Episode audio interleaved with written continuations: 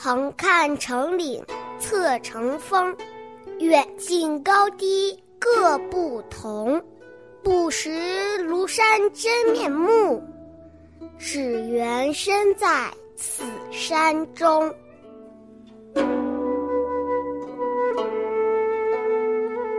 从正面看，庐山的山岭连绵起伏；从侧面看，庐山山峰耸立；从远处、近处、高处、低处看庐山，庐山呈现各种不同的样子。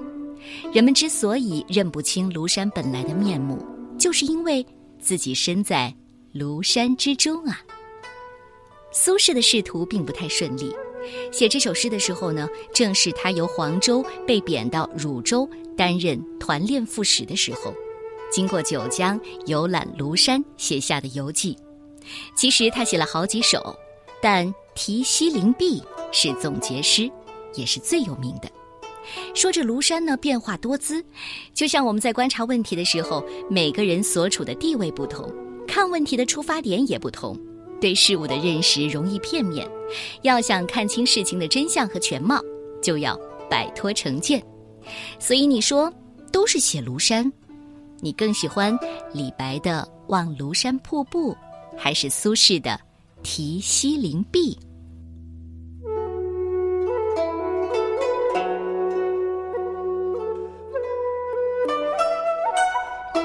题西林壁，苏轼。横看成岭侧成峰，远近高低各不同。不识庐山真面目，只缘身在此山中。